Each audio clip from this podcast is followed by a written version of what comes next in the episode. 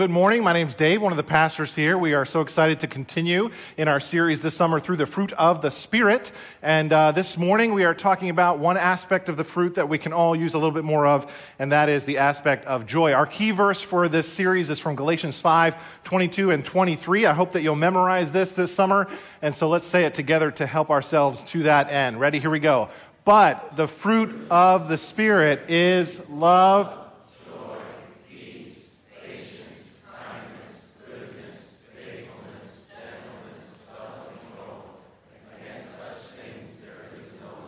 Great job. And so, what we're doing each week in this series is going through one aspect of the fruit of the Spirit. And last week we kicked it off with the aspect of love. Johnny Graves took us to John chapter 13, and we talked about the love of Jesus Christ, how his love never fails. He loves us to the end, and he wants that love to live inside of all of us. Appropriately, that is first on the list of the fruit of the Spirit, because indeed it is the fountainhead of the rest of the fruit. And today we move on to talk about the fruit of the Spirit, which is joy. Now, the opposite of joy would be a state of hopelessness and a state of despair. Hopelessness and despair. And I think we see that everywhere we look around us today, don't we? Joy is hard to find. Uh, the inflation numbers are out there, not giving us a whole lot of joy. The stock market isn't producing a whole lot of joy these days. The pandemic continues, the polarization, you name it. Joy is something our world desperately needs right now. Joy is something our church needs right now. And can I be honest? Joy is something I need right now. And so this message is just as much for me as it is for the rest of us. But what often happens when we don't have joy in our lives is we settle for the counterfeit.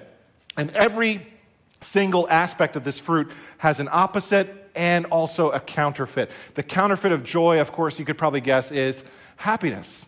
We settle for happiness. Recently, Psychology Today magazine featured a poll where 52,000 Americans were asked one question What would it take to make you happy? What would it take to make you happy? How would you answer that question? For me, it would be two words cheese enchiladas. That's what I need uh, to make me happy. But in all seriousness, here's some of their answers. Some people said good friends or a social life, uh, being in love. Some people said recreation. Others said recognition and success. Some answers were being attractive and beautiful, or having a good financial situation, having the right house, or having the right job. So, what about you? How would you answer that question? What would it take to make you happy? The interesting thing to me as I looked at that poll was I looked at the answers, and most of the strategies to, to find happiness were external rather than internal. In other words, the most popular strategy to obtain happiness was to have the right circumstances around you. And actually, if you want to know whether or not that would really create genuine, lasting happiness, you could save yourself a whole lot of time, energy, and resources and go read a book written by a guy named Solomon called Ecclesiastes, where he addressed this question. He says in chapter 2 and verse 1, this is what he wanted to do. He said, I decided to enjoy myself and find out what happiness is. And in this book, Solomon, actually the wisest person to ever live, tells us what he tried. And he says that he, he tried accumulating things, he tried building stuff. He tried experiencing pleasure. He tried achieving success. He says, I had it all. I, I, had money. I had, I had power. I had servants galore. I had huge success in my career. I was the king over this mighty empire. But amazingly, none of that produced any lasting happiness for him. They were all dead ends. In fact, he tells us in chapter 2, verse 17, he says this all of it is meaningless, a chasing after the wind. And it's not just Solomon who's come to that conclusion, right? We've heard these kinds of words of despair on the lips of many of our cultural heroes. People that you would think are the most successful people in the world often have these kinds of sentiments when they make it to the top, whether it's Elvis Presley or Marilyn Monroe. Uh, Jay Gould was one of the richest people to ever walk the face of the earth. He had more money than he could ever spend. And at the end of his life, he made an amazing statement. He said this quote, I suppose I am the most miserable man on earth. Maybe we got the wrong strategy. And so the question is if the right circumstances don't actually produce any lasting, real, fulfilling happiness in my life, what will? And the answer, of course, is knowing the difference between happiness and joy. And so that's our topic for today. The fruit of the Spirit is joy. And for this, I want to primarily be drawing from the book of Philippians. Uh, it's a book written by the Apostle Paul. It is often called the Epistle of Joy. Joy is a major theme in this epistle. And we'll look at some other verses too, but that's the primary source of the uh, message content today. And we're going to ask and answer two questions. The first question is What steals your joy? And then the second question is, how do you get your joy back? What steals your joy? How do you get your joy back? Now, for some of you, life is good right now. Life is joyful, and you're happy, and we're happy that you're happy, and we rejoice with you. Uh, for others of you, life is okay, it's manageable. And I want you to listen to this message today because tomorrow, life may become unmanageable. And then for others of you now, uh, right now, you would describe the state of your life as a place of hopelessness, as a place of real despair, and you have hit a new bottom. And for you, I really want you to listen to this message today really carefully because this is for you. And so let's pray and ask the Lord's help for our time in our uh, in our message today. Heavenly Father, thank you for your word. I pray that you uh, would do a mighty work in our hearts. I pray that the effect of the unfolding of today's word would be that dozens, many people here today would embrace the true source of joy that we find in your joy. Holy Spirit, we thank you that you're present here. Would you cause us to see the great source of joy that we have. Would you cause us to embrace this source of joy with passion, the source of joy that can never be taken away? We pray that in Jesus' name. Amen. So we'll begin with Philippians chapter 1. Paul gives some introductory mark, remarks beginning in verse 3 by saying this He says, I thank my God every time I remember you. In all my prayers for all of you, I always pray with joy because of your partnership in the gospel from the first day until now. Being confident of this, that he who began a good work in you will carry it on to completion until the day of Christ Jesus. We'll pause right there. Notice the word joy. That is the Greek word chara. It's used a lot in the epistle of Philippians. It's used 72 times in the New Testament. The idea behind this word is, is, is a, a, a sheer delight, a sense of blessing, a, a confidence, a, a very high kind of pleasure. That's joy. Notice where Paul finds his joy. It's related, in a sense, to this partnership that he has with the church at Philippi. Did you notice the word partnership? That's not just a business partnership, that's a technical term in the New Testament. It's the Greek word koinonia. It's a kind of deep fellowship, a partnership that he has with this church, not a superficial social event kind of relationship. It is a connection that speaks of being one in purpose with another person. Paul has a partnership with the church at Philippi. This is giving him great joy, and he's modeling for us one of the first paths toward joy that we need to remember, and that is this joy comes when we are grateful for the people in our lives. You and I know that if our relationships are strained, our joy often quickly dissipates. If you have problems with people, it kills the joy in your life right away. If your relationships are bad, life stinks. But Paul takes the time to be grateful for his relationships. And so, who are the people around you? Who are the people that God has placed around you that you are in relationship with where you can locate a source of great joy as a blessing from God to you? We had a lot of joy on campus this week with our summer adventure program. Five straight days of just joy on this campus as the kids would go from station to station to station, learning about the good news, making crafts, playing games, having fun. There was so much joy on campus, you could hardly stand it. It was an amazing week of ministry and real joy. Are you grateful for the people that God has placed in your life? Now, I know the people in our lives aren't perfect. And so did Paul. Did you notice here that he says you're all in process? Did you notice he says, I know he who began a good work in you will carry it on to completion? Did you notice that? He's not saying you people are perfect. He's saying, I know I'm changing, you're changing, I'm growing, you're growing. If you want to have joy with people, then you got to leave room for the fact that God isn't done with them yet. God isn't done with you yet. He's still working on you. If you want to have a joyful marriage, you've got to learn to enjoy your husband right now, enjoy your wife right now, even while they are growing, even while they are maturing and developing. Are you grateful for the people in your life right now? In fact, the key verse in Philippians 4 4 says this Paul says, Rejoice in the Lord always. And again, I say, rejoice. Notice that word always. That's what's called a universal positive, meaning it's all inclusive. There are no exceptions here. There isn't a time where we can't or shouldn't be doing this. It's absolute. So, what that means is, as Christ followers, we ought to be a joyful people always, no matter what, no matter where we are at home, at work, at church.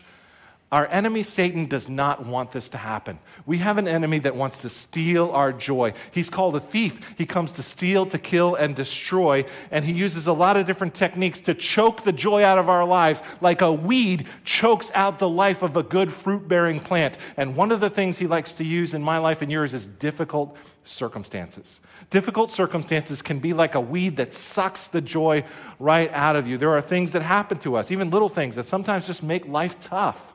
Uh, you get a flat tire. Uh, you spill your coffee on your furniture. You, you, you, know, you forget to bring your bags to the grocery store. Anybody here feeling me with that? Uh, we face these minor, difficult, irritating circumstances all the time, right? But somehow we get through those. Really, it's the major, difficult circumstances that make it hard for us to maintain our joy. Your teenager is arrested for drugs. Your your, your unmarried daughter informs you she's pregnant. Uh, your boss calls and tells you you don't need to come to work tomorrow. You've been let go. The doctor has a report and it's, it's cancer. These are the kinds of difficult circumstances that truly test our joy, that truly threaten our joy, to choke it out for real. But, friends, here's the surprising news the letter to the church at Philippi. This particular document, it's these exact kinds of circumstances that surround the setting of Paul writing to this church. In fact, they were experiencing severe persecution for being a Christian right here. Paul himself is in prison for preaching the gospel as he picks up his pen and writes these words. And look at what he says, verse 12.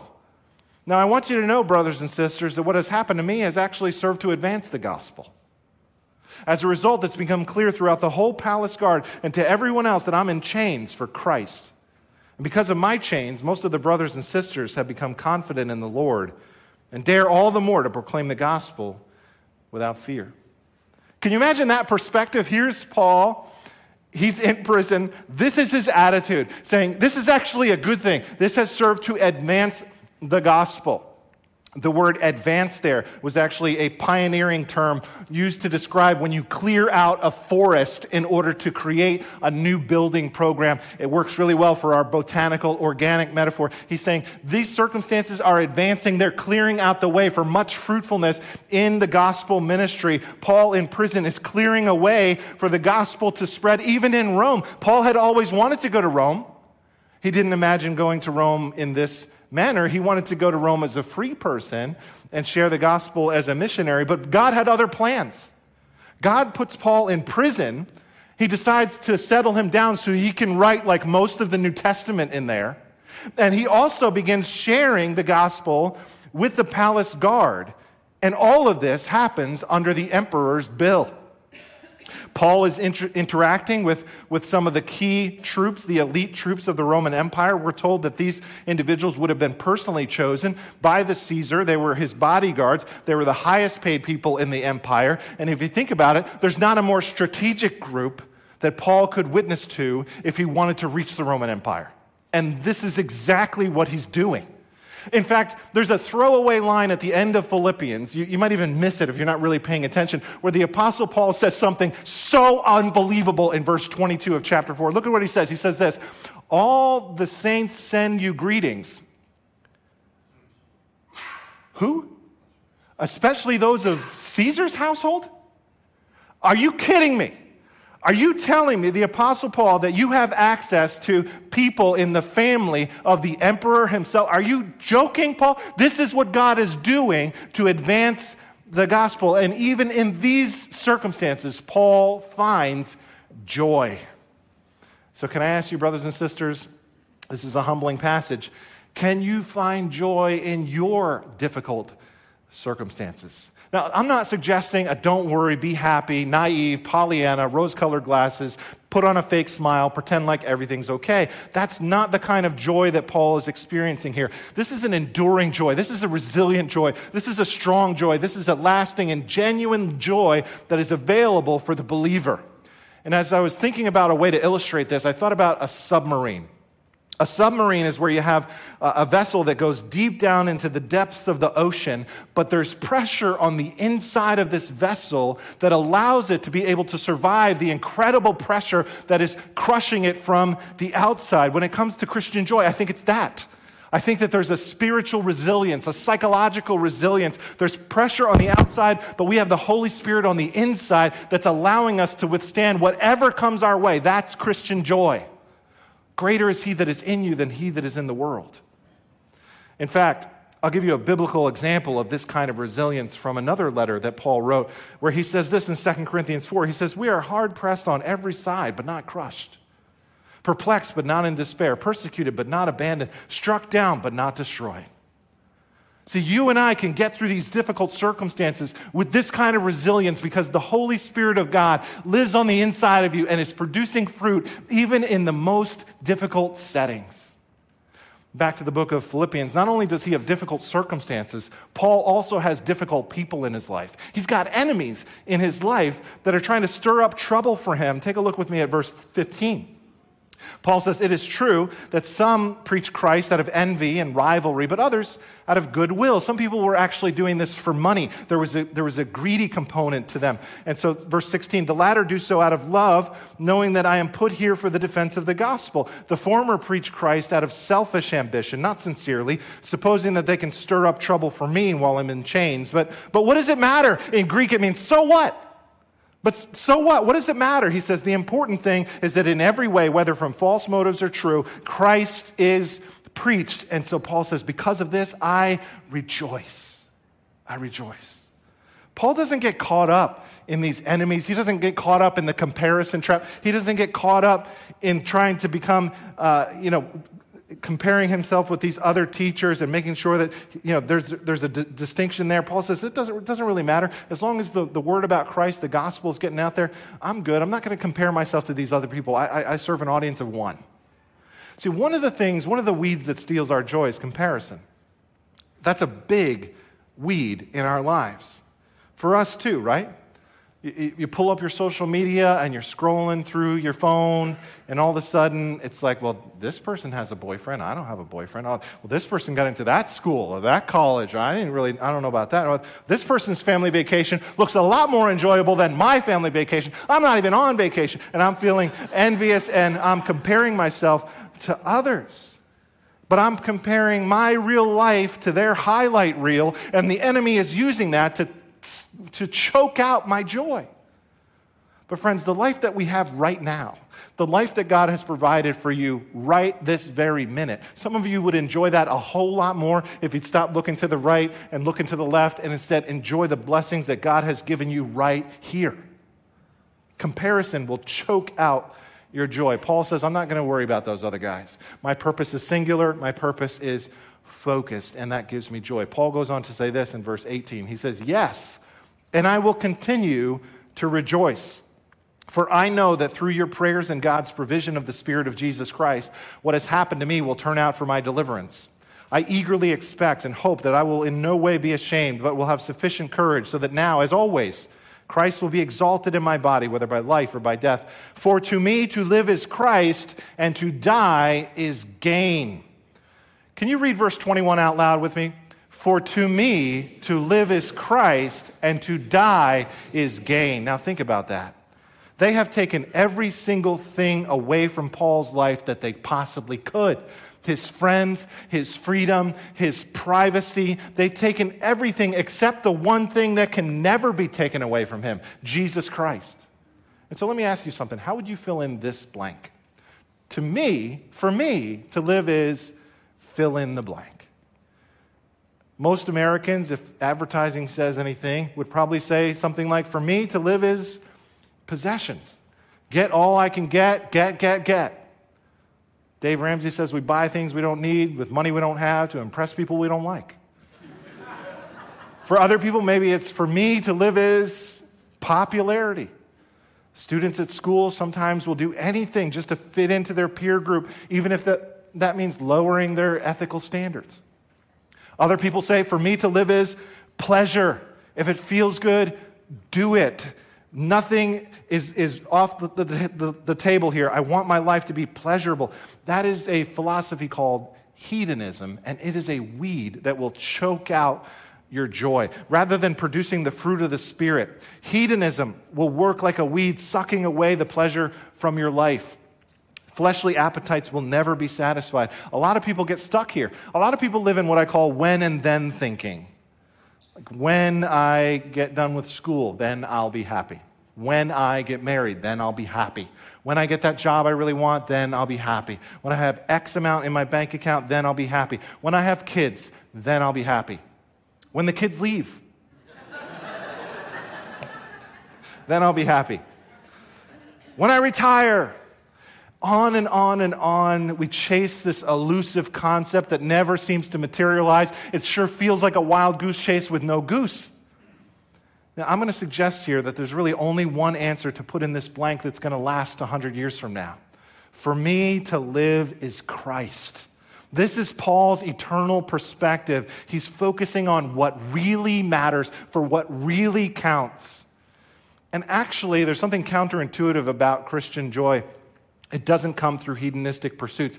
Joy comes as a byproduct of pursuing something greater than your own joy. The Bible does not say, Blessed are those who hunger and thirst after joy. It says, Blessed are those who hunger and thirst after righteousness not happiness, righteousness. If you will only seek after your happiness, it will elude you, you'll never get it. But if you will seek after righteousness, joy will come as a byproduct of that pursuit. There's an old expression. How do you spell joy? J O Y, Jesus, others, you. Now, I'm not being overly simplistic here, but there is a lot of truth in this. Joy comes as a result of me living for something greater than myself. And the great irony is the less I'm concerned about my own joy, the more joy I get. Hedonism is this weed that chokes out my joy. This is why people still get angry and moody when they're on vacation. This is why they get irritated when they're on a cruise. This is why joy doesn't always come through hedonistic pursuits. Now, does this mean that we can't enjoy any pleasure? Does this mean we have to be like the Stoics who remove themselves and detach themselves from any source of pleasure to protect them? I don't think that that's a Christian idea. You can enjoy a physical pleasure, you can enjoy a good meal, you can enjoy a physical comfort in moderation. But listen, when you do that, you have to remember as a Christian that those things are pointing to the one who made them and the one who made you. They are a means to an end. C.S. Lewis used to say it's like you don't focus on the sunbeams, you focus on the sun. You don't focus on the blessings, you focus on the blesser. You remember, okay, this enjoyable aspect of my life is possible because of the great benefactor, the glorious God who made this possible. And because he gives all good things, I will praise his holy name. And one day, this is like a little microcosm of being in his presence forevermore. And so we have to raise our eyes from the sunbeam to the sun and remember where they came from. And in that way, we can enjoy pleasures of this world more than anyone else because we know the God who created these things. St. Augustine wrestled with this and had a really good way of putting it succinctly in one sentence. And he said this He says, He loves thee too little, who loves anything together with thee, which he loves not for thy sake. He loves thee too little, who loves anything together with thee, which he loves not for thy sake. In other words, we have to see where all these little joys point us. They point us to the great joy giver, our great God. This is what Paul has learned. For to me, he says, to live is Christ. Paul goes on to say this in verse 22. He says, If I go on living in the body, this will mean fruitful labor for me. There's our word, fruitful. Yet what shall I choose? He says, I do not know.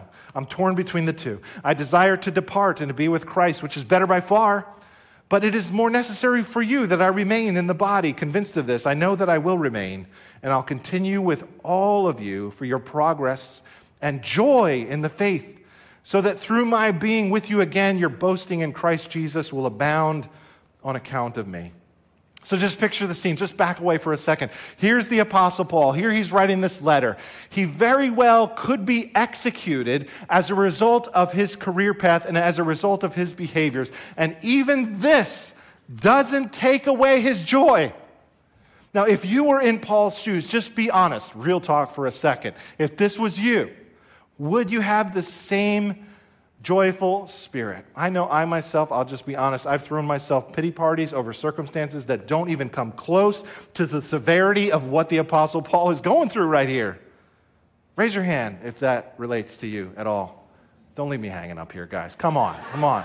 Everybody's got their hand up, except for the liars in our midst. You know it's hard. My car won't start. Pity party.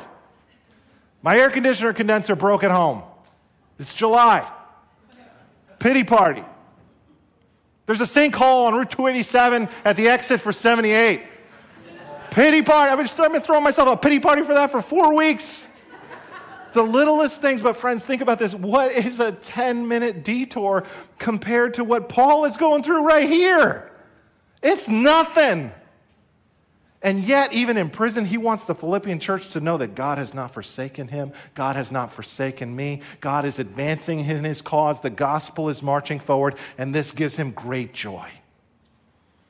And so, how do we get our joy back? How do we find joy even in the midst of difficult, impossible circumstances? And one of the keys, I think, is found in chapter four of the book of Philippians, where Paul teaches us how to maintain our joy even in the midst of anxiety and worry. He says this in verse six. You're familiar with this verse, right? He says, Do not be anxious about anything, but in every situation, by prayer and petition with thanksgiving, present your requests to God. I love this verse. It tells me that Paul was a human being, just like everybody else. He had anxieties and worries just like I do. There were times where he was down, there were times where he was depressed, there were times when it was difficult for him. He experienced grief, he experienced sorrow, but he also knew where to go with those heavy emotions. He knew that he couldn't handle what he was facing if he didn't also give it over to God and trust him for the outcome, regardless of what it was. Friends, the same promise, the same God gives the same invitation to you and me. Jesus says in Matthew chapter 11, Come unto me, all who are weary and burdened, and I will give you rest. Now, does that mean that he always removes those burdens right away? Well, not necessarily. But it does mean he's always with us. Number one, he will never leave us, never forsake us. And number two, it does mean that he is always working all things together for the good for those who love him and are called according to his purpose. God is good all the time. And all the time, God is good. You know, there's another phrase that I like to say God is working all the time. And all the time, God is working. Friends, God is always working for His glory and for our good, and this is a source of joy. That doesn't mean we have to be happy all the time. Like in right, out right, happy all the time. Like, I, I don't know that that's really a Christian virtue. I don't really know that that's really what the Bible is teaching us here. The Bible teaches something called joy, which is very different from happiness. Happiness depends on circumstances or happenstance. Hap is the Latin word for chance. My friend Glenn Gallagher, who tragically passed away this, this past year, who was a man full of joy, said it this way He says, Happiness depends on what happens. But the problem with that is what happens changes. And so, if I locate my joy in something that changes, then the support system for my joy is always in trouble. By contrast, the Apostle Paul and all of the scriptures teach us that our joy is not determined by happenstance or good circumstances. Rather, this kind of joy can be experienced even when things are going wrong. I'll put it this way In the Bible, joy is not so much a feeling, but more of a point of view, a perspective, a way of looking at things. This is really helpful to me because it sets me free from the pressure that I need to feel happy all the time. I, I, you know, uh, nothing wrong with feelings. You know, that's fine. Nowadays, I think sometimes we make a little too much of our emotions. Everybody's like, "Well, I don't. I'm not feeling this." Okay. Well, you know, I don't know that I always have to feel things. I don't always have to feel happy. And where is that in the Bible? A long time ago, one of my kids was at Little Footprints, the preschool here, and there was a parenting seminar, and I was attending that, not as a pastor, just as a parent. And I'll never forget something the instructor said. He said, Nowadays, it seems like our kids, they just want to be happy. And we as parents, that's our strategy to make sure that they're happy all the time. We just want our kids to be happy. We just want our kids to be happy. Happy, happy, happy. And he goes, I don't want my kids to be happy. I want them to be unhappy. and we said, Why? He said, Because there's some things in life to be unhappy about. Uh, the war in Ukraine is not something you want to be happy about. Food insecurity is not something you should be happy about. The problem of racism is not something we should be happy about. See, the scriptures describe the Apostle Paul as having a variety of emotions. In fact, in 2 Corinthians, he says, I'm sorrowful, yet always rejoicing. And he has both of these things happening at the same time. And there's, there's moments in your life where you have sorrow, and there's moments in your life where you have rejoicing. And if you deny either one of those, you're not living in reality. The Apostle Paul served the Lord by, by holding on to both. I have sorrow, and I also have great rejoicing. It's both at the same time. Christian joy is not the absence of all sadness, and it's not necessarily the presence of happy feelings. It's a point of view, a perspective, a way of looking at it. I like the way Kay Warren defines joy in her book. She says this Joy is the settled assurance that God is in control of every detail in my life, the quiet confidence that ultimately everything will be all right, and the determined choice to praise God in all things. That's joy. I heard about a doctor who was seeing a patient and the patient had a chart, just like all patients have a chart. And the nurse went to go see this particular patient, and, and he had brain cancer and was being treated for that. He was also a Christian, he was a Christ follower. And the nurse wrote a critical comment on his chart that has always kind of stuck with me. On the chart, it simply said this Mr. X, and I'll leave the name off Mr. X is inappropriately joyful. and ever since I heard that story, I thought one of my life goals is to be inappropriately joyful. This is the Apostle Paul. Now, I'm not saying Pollyanna, I'm not saying rose colored glasses. I'm talking about long lasting, enduring, submarine, real Christian joy. Let me show you one Bible verse that blows all this up. Hebrews chapter 12. It describes the Lord Jesus this way it says, Jesus, for the joy set before him, endured the cross. He set joy before him, out in front of him. He set joy out in front of him as the desired outcome of his great work of salvation in order to endure the cross. Now, I don't think he found joy in the cross itself. It's not a joyful thing to be hanging on a cross. There's no joy in the feeling of being crucified. Just because Jesus was the Son of God doesn't mean he didn't also experience pain and sorrow. It's not like he wasn't human. It was difficult, and he knew it would be. And he wasn't surprised by that. He wasn't surprised by the pain. He wasn't surprised by the blood. He wasn't surprised by their mocking. He, he wasn't surprised by this. But yet it says he set out joy in front of him as his focus so that his pain became purposeful. And this is what we have to learn as well. We can do the same exact thing. It's this process that his half brother James was talking about in chapter 1 when he encourages his audience also suffering this way, saying, Consider it, I'll show you on the screen, consider it pure joy, my brothers and sisters, whenever you face trials of many kinds, because you know that the testing of your faith produces perseverance. Let perseverance finish its work so that you may be mature and complete, not lacking anything. Notice the first two words consider it. If you're a numbers person, if you're an accountant person in our audience today, this was a financial term. It's like a financial statement where there's income on one side and expenses on the other side. James says, I want you to do some spiritual accounting with your circumstances. If you would just take some of the things that you thought were expenses and put them over on the income side, you would look at this a little differently. If you would just take some of the things in your life you thought were liabilities and put them over here on the asset side, you would see that God is actually using those things in your life to produce maturity and Christ likeness in you. And those are actually the things that God is using to, for your good and for His glory. This is not about you pretending to be happy. This is about you trusting in God that He's always working all the time.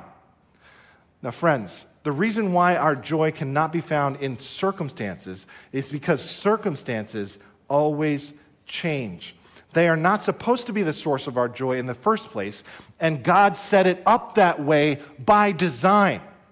He set it up that way so that we would be disappointed in those circumstances in this world. The reason why there's a constant seeking, the reason why there's the pursuit of happiness, a constant longing that never seems to be satisfied, a wild goose chase with no goose, is really because there's only one thing that can ever fill that void in your heart, and it is God and God alone.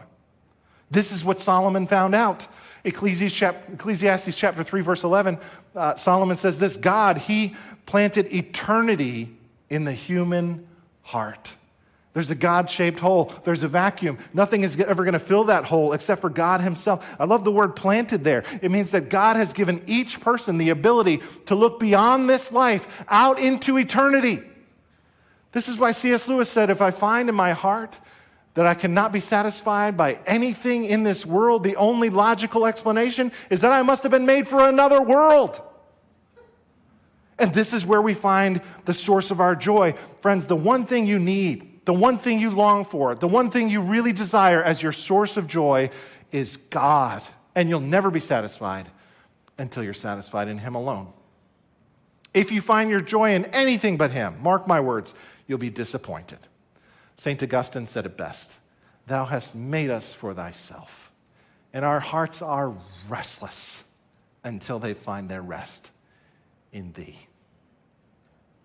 This is why Paul says in Philippians chapter 3 I count everything as loss because of the surpassing worth of knowing Christ Jesus, my Lord. I want to be found in Him. I want to know Him. I want to know the power of His resurrection. I even want to know the fellowship of His sufferings. It's all about knowing God. That's the source of my joy. You see, Christian joy is not about changing your circumstances, it's about changing the source of your joy.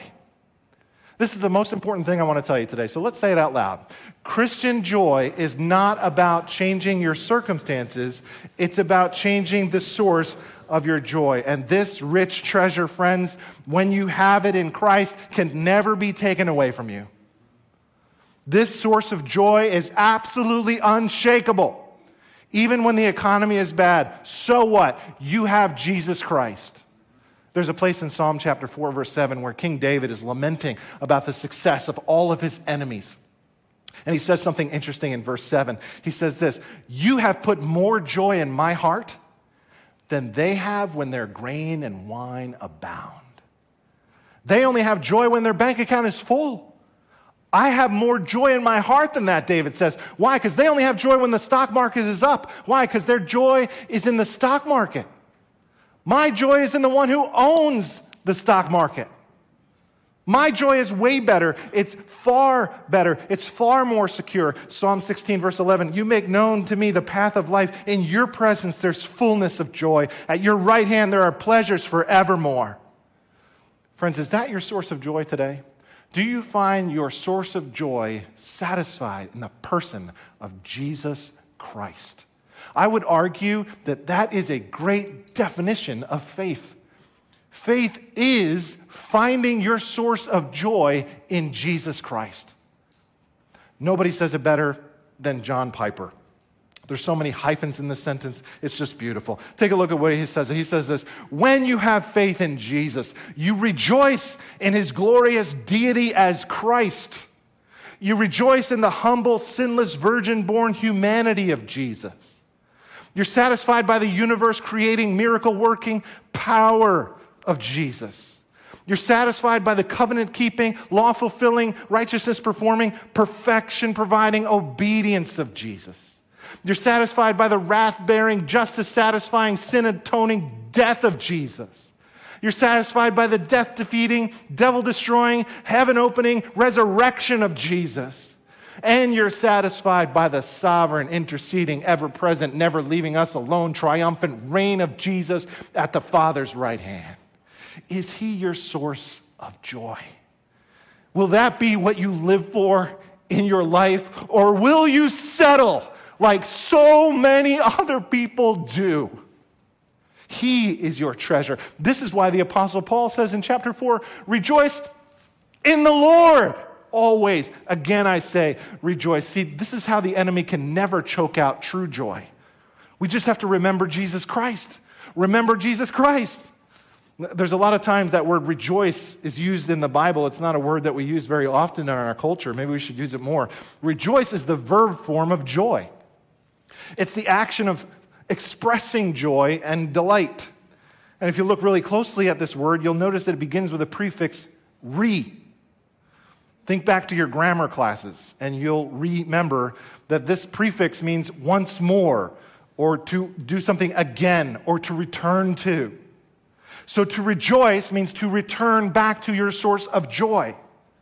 It's a choice and an action that we can all make to turn back to the Lord Jesus. Sooner or later, we're going to have one of those days. Sooner or later, we're going to have one of those weeks or one of those years. It happens more often than we would like to admit.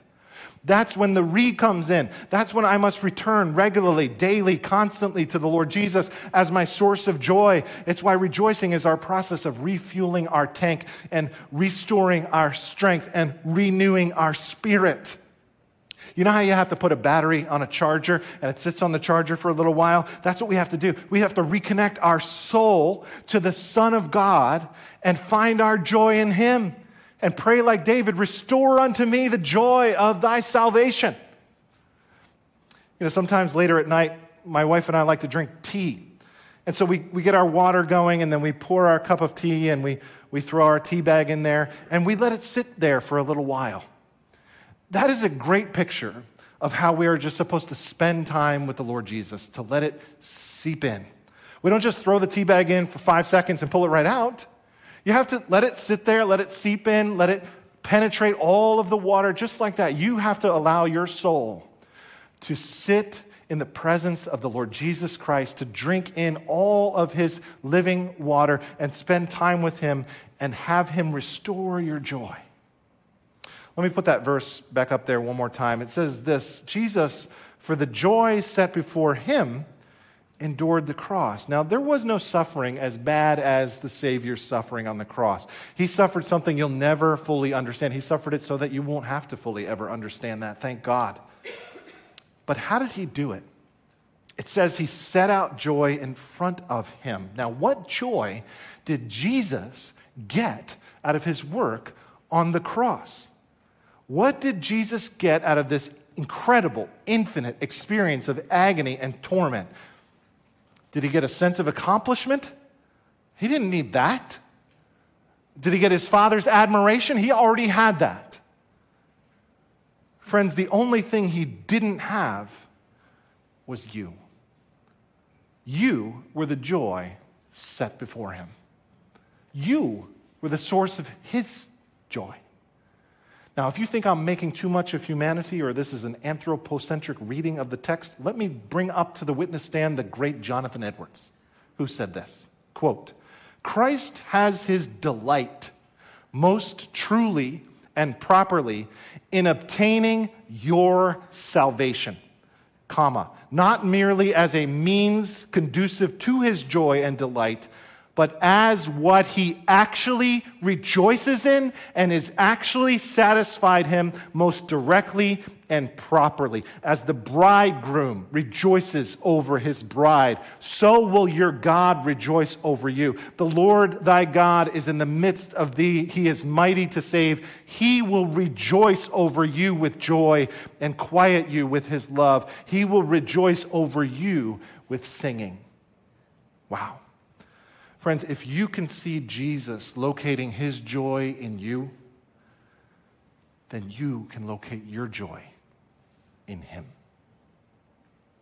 I'd like to invite the worship team to come, and as they do, I have one more quote.